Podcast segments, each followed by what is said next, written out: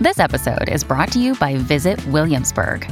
In Williamsburg, Virginia, there's never too much of a good thing. Whether you're a foodie, a golfer, a history buff, a shopaholic, an outdoor enthusiast, or a thrill seeker, you'll find what you came for here and more. So ask yourself, what is it you want?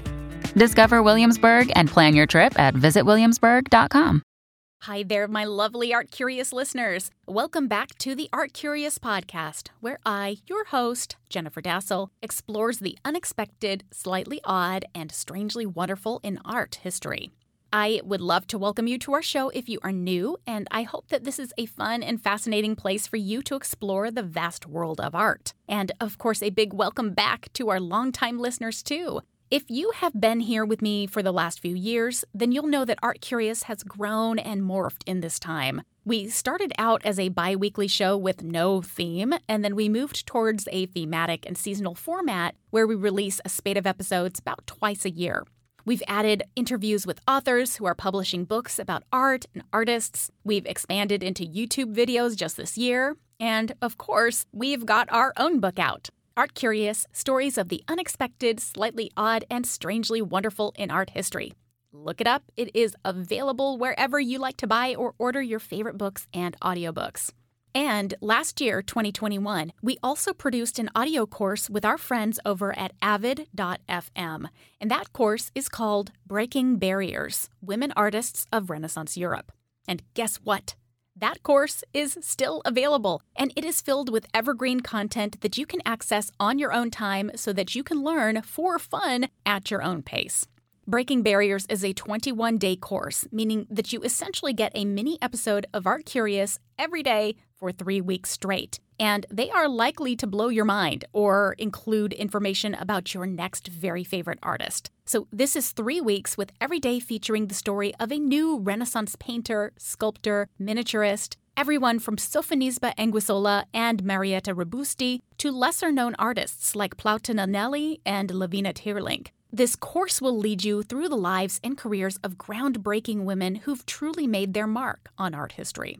And here's the deal I want you to take this course. The whole shebang is less than $30, and it will make a great gift for the art history nerd in your life, wink wink. Or it can be a great way to enjoy a little art love for yourself. You can buy this course at avid.fm slash Jennifer, J E N N I F E R. So that's an easy breezy little URL for you.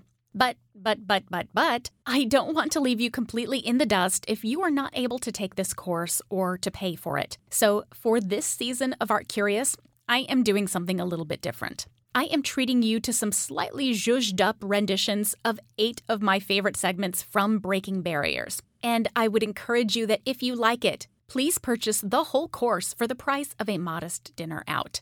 You'll be helping me in the process.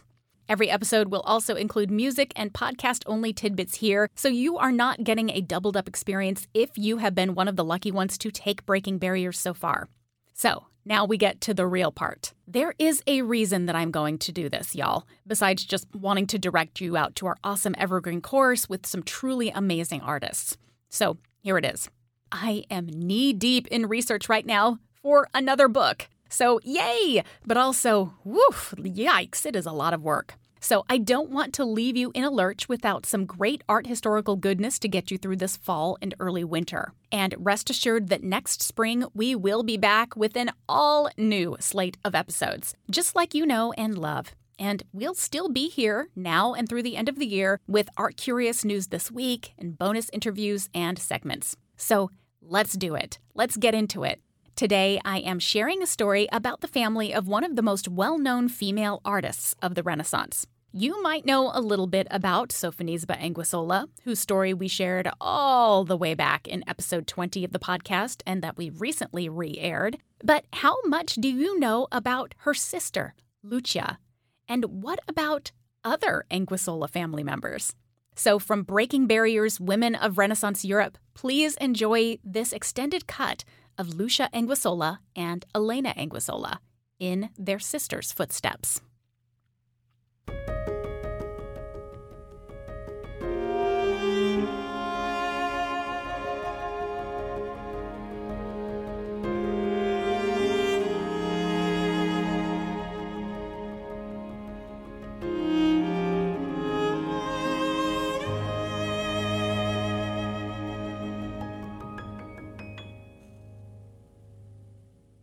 We are headed to Cremona, Italy for today's class, back to the noble family of the Anguissolas. If you've listened to Art Curious before in the past, then you might already be familiar with the Anguissola family, especially the most precocious child of the family, the eldest daughter, Sofonisba, who went on to live an extraordinarily long life and an exceptionally successful artistic career during the Italian Renaissance. Sofonisba was raised by a father named Amilcare, who greatly valued education for all of his children, not just his son, at a time when presenting girls with the opportunity to learn about classical thought and literature was uncommon, to say the least. And this ended up being an educational opportunity that Elena, the second eldest Anguissola child, and Lucia, the third eldest, enjoyed, just as Sofonisba herself had.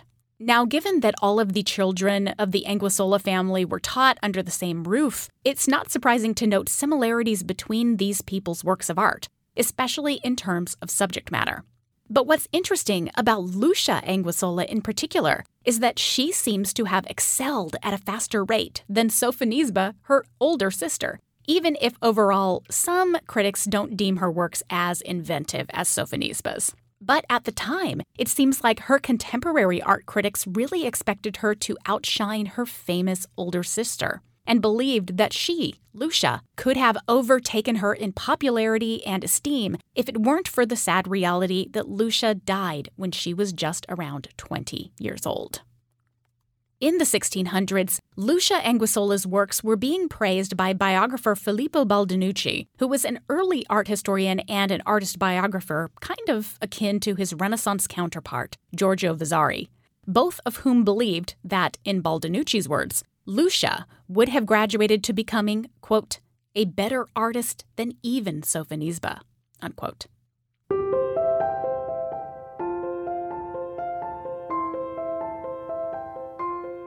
Lucia and Elena both accompanied Sofonisba, their older sister, in being apprenticed to two local painters in their hometown of Cremona. And after their first teacher, Bernardino Campi, relocated to Milan, then Sofonisba took over teaching painting for all of her younger siblings. Now, I can only imagine that with multiple children in the same family, all trying to achieve parity in the same artistic subjects, that there was probably no lack of sibling rivalry in the Anguissola household although we can't be totally sure. And as the other most talented of the bunch, besides Sofonisba, that is, it is possible that Lucia felt this sense of rivalry more keenly than the others. This is a theory that has led to a specific kind of interpretation of one of Lucia's best known works, her self portrait from 1557.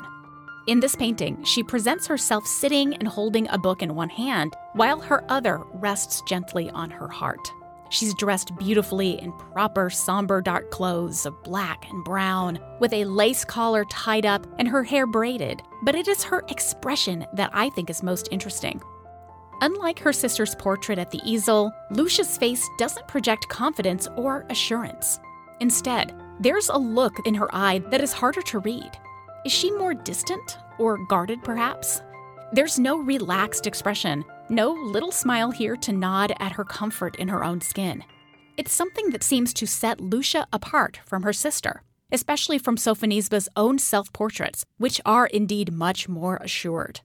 This appears to track with much of Lucia Anguissola's works. So, in the extant ones, meaning the works of art that have survived and that we have been able to identify as those by the hands of Lucia, many art historians have noticed that they are suffused with this sense of melancholy.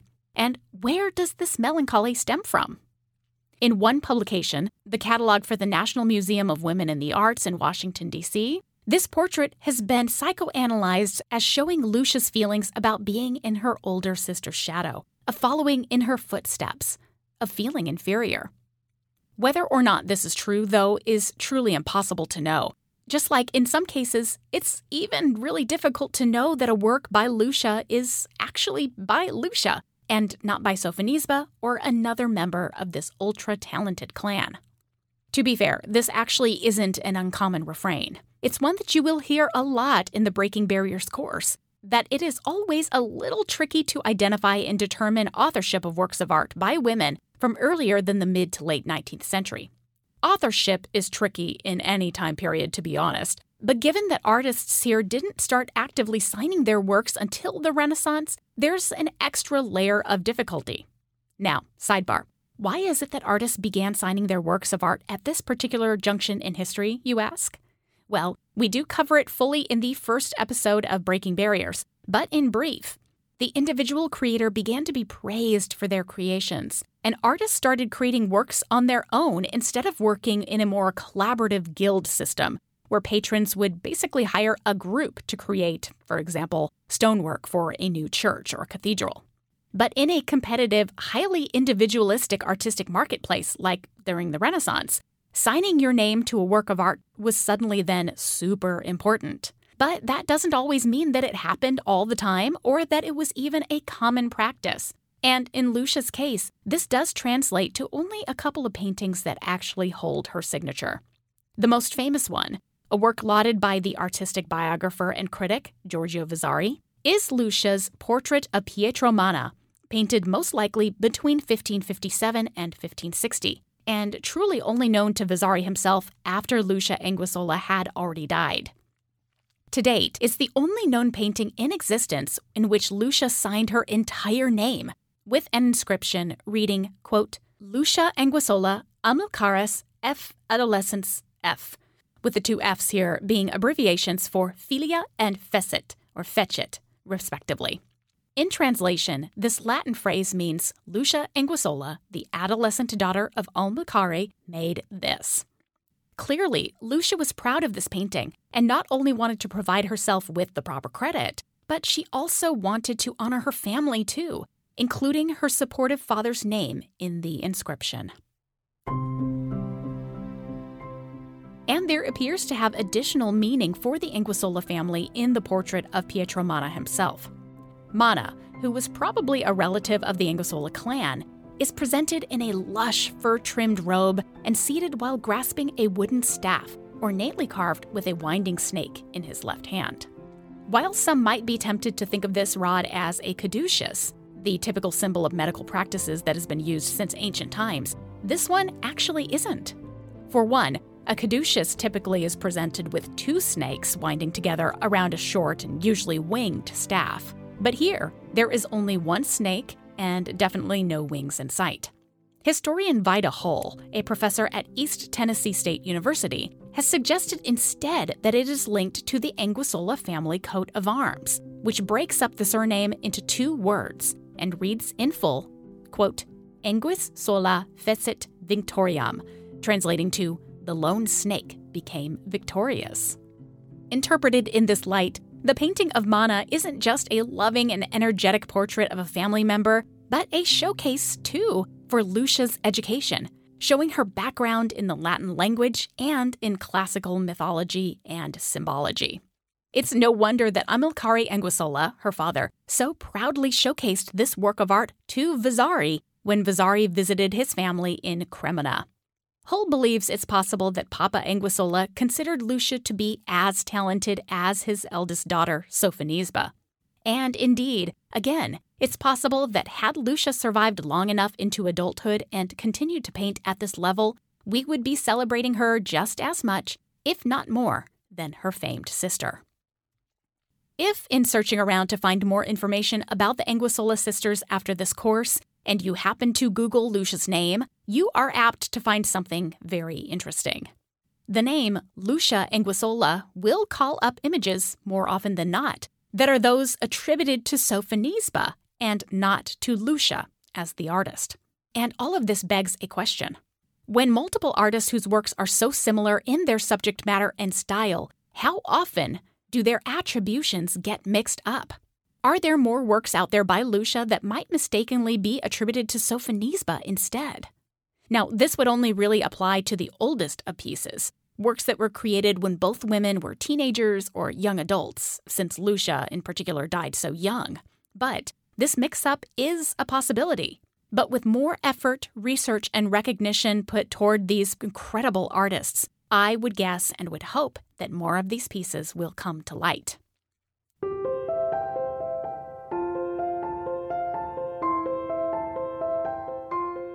We are not done with the Anguissola family yet, though. Nope, not at all. So, right after our quick break, we will be back to share the story of yet another talented Anguissola daughter. So, stay with us.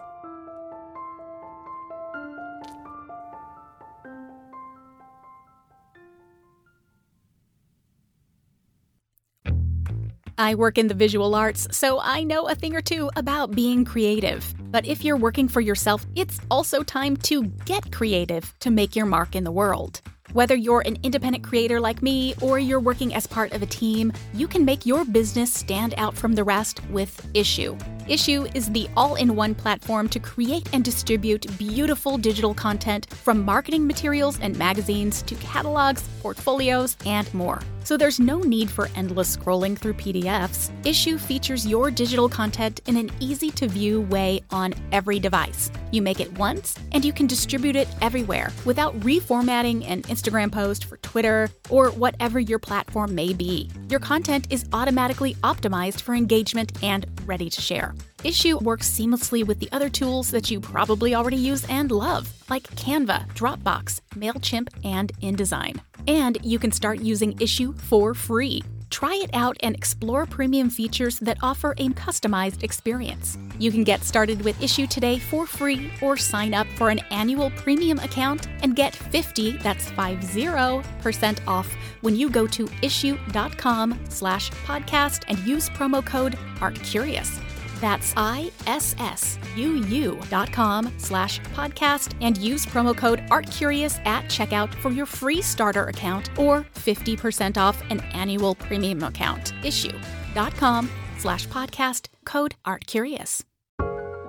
If you're anything like me, you have tons of photos on your phone that you'd love to display, or pictures from vacations that would make beautiful artwork or gifts. But taking the time to print and frame and just hang them seems overwhelming and time consuming. But I've got a great solution for you. With canvasprints.com, you can easily turn your photos into beautiful prints perfect for every room of your home or office and anyone on your gift list.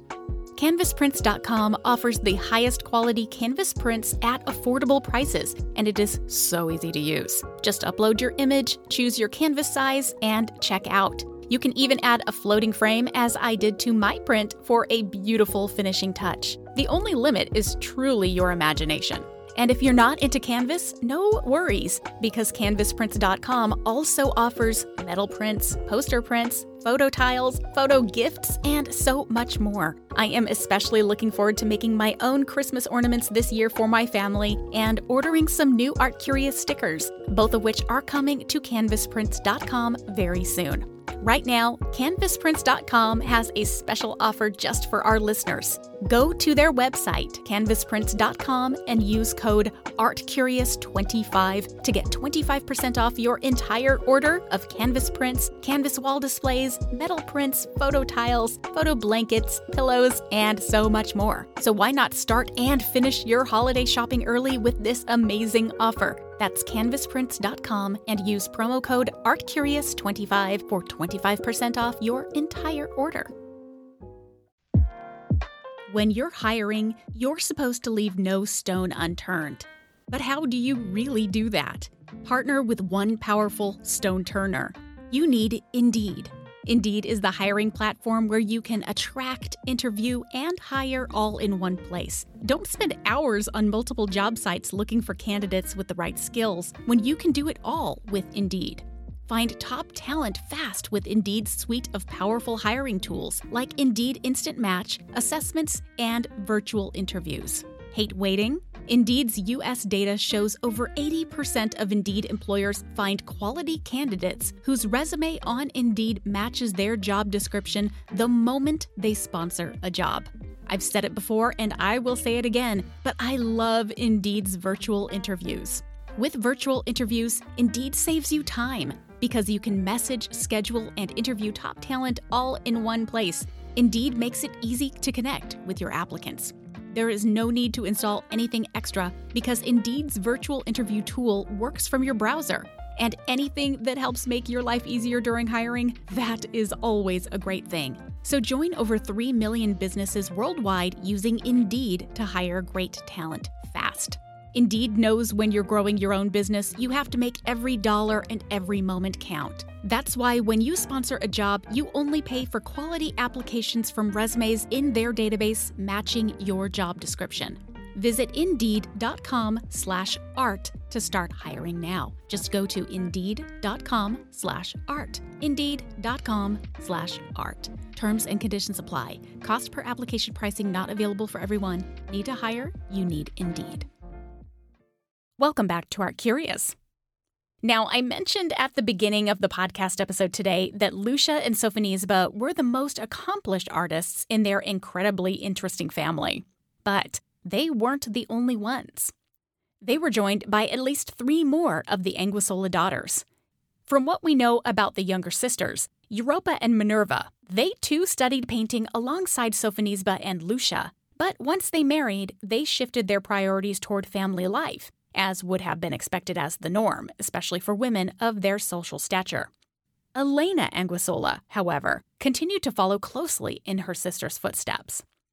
Like the others, Elena learned at the hands of the two local Cremona artists, Bernardo Campi and Bernardino Gatti. But as opposed to the younger Lucia, Elena and Sofonisba, the eldest two, really went hand in hand, working closely together in Gatti's workshop and later moving on to Mantua where they presented themselves to the court of the Mantuan rulers, the Gonzaga family, as painters of merit and talent. But somewhere around Elena's 20s, she disappears from the record books, with the exception of a mention in her family's surviving letters and her brother's 1575 will and testament. But there is a reason for this. It's true that Elena probably didn't do much painting after this point. But the reason is because she opted to take holy orders, becoming a Dominican nun at the convent of San Vincenzo in Mantua. As the tradition holds in some orders, women would then adopt new names, new nun names, if that's a phrase. So, a name that would represent their new life and identity as the so called brides of Christ. Fascinatingly, and also super confusingly in this case, Elena adopted the name Sister Minerva and Minerva just happened to be the name of her little sister, Minerva Anguissola. We do have Sofonisba, though, to thank for at least one portrait of Elena, her saintly sister. In 1551, Sofonisba completed an image of Sister Minerva, her sister, Elena, dressed in the traditional white robes of the Dominican order, a color that was chosen by St. Dominic, the founding of the order, who wore the color after receiving a vision of the garments in a dream, according to legend. She's also shown donning a white veil or a white headdress, which often signifies a woman as a novitiate or someone in the process of becoming a fully fledged nun. Sofonisba captures Elena still in the blossom of youth, her cheeks tinted with a soft flush and her mouth a perfect rosebud both of which are highlighted to great effect by that pure whiteness of her habit. In her hands, she delicately holds a leather bound prayer book, and she, like Sofonisba would, and unlike Lucia, looks out to us, the viewers, with serenity and conviction, giving us the sensation that she knows that she made the right choice in her life's direction. Sofonisba, by the way, signed her name to this work of art.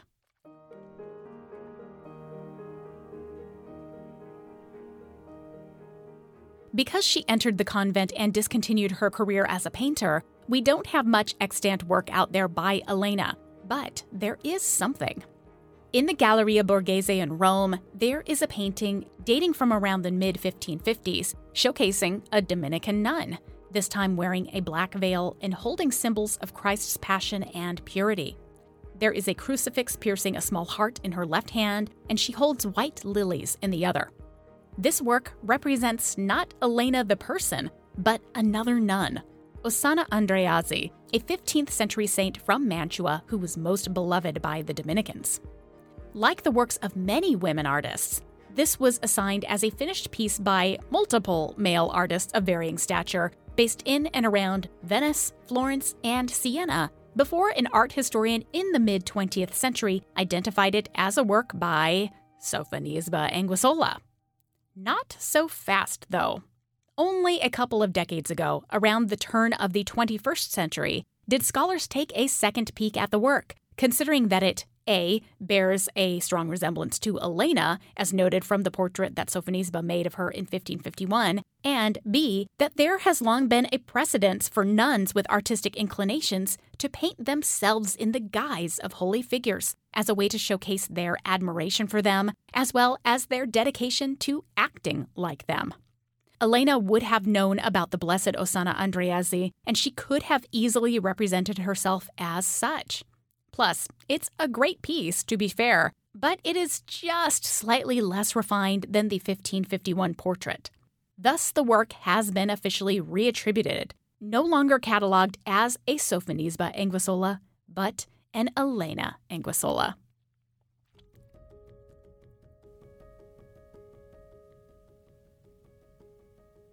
Thank you for listening to this episode of the Art Curious podcast, featuring our look at my extended course, Breaking Barriers Women of Renaissance Europe. Please go buy the whole course. It will make a great holiday present for those whom you love and who love art in your life. And again, you would be helping me out in the process. What a great present. Thank you. Please go to avid.fm slash Jennifer. That's avid.fm slash Jennifer. In the meantime, thank you so much for listening, especially while I am working very, very hard on another book for you. Thank you so much for sticking with me and stay curious.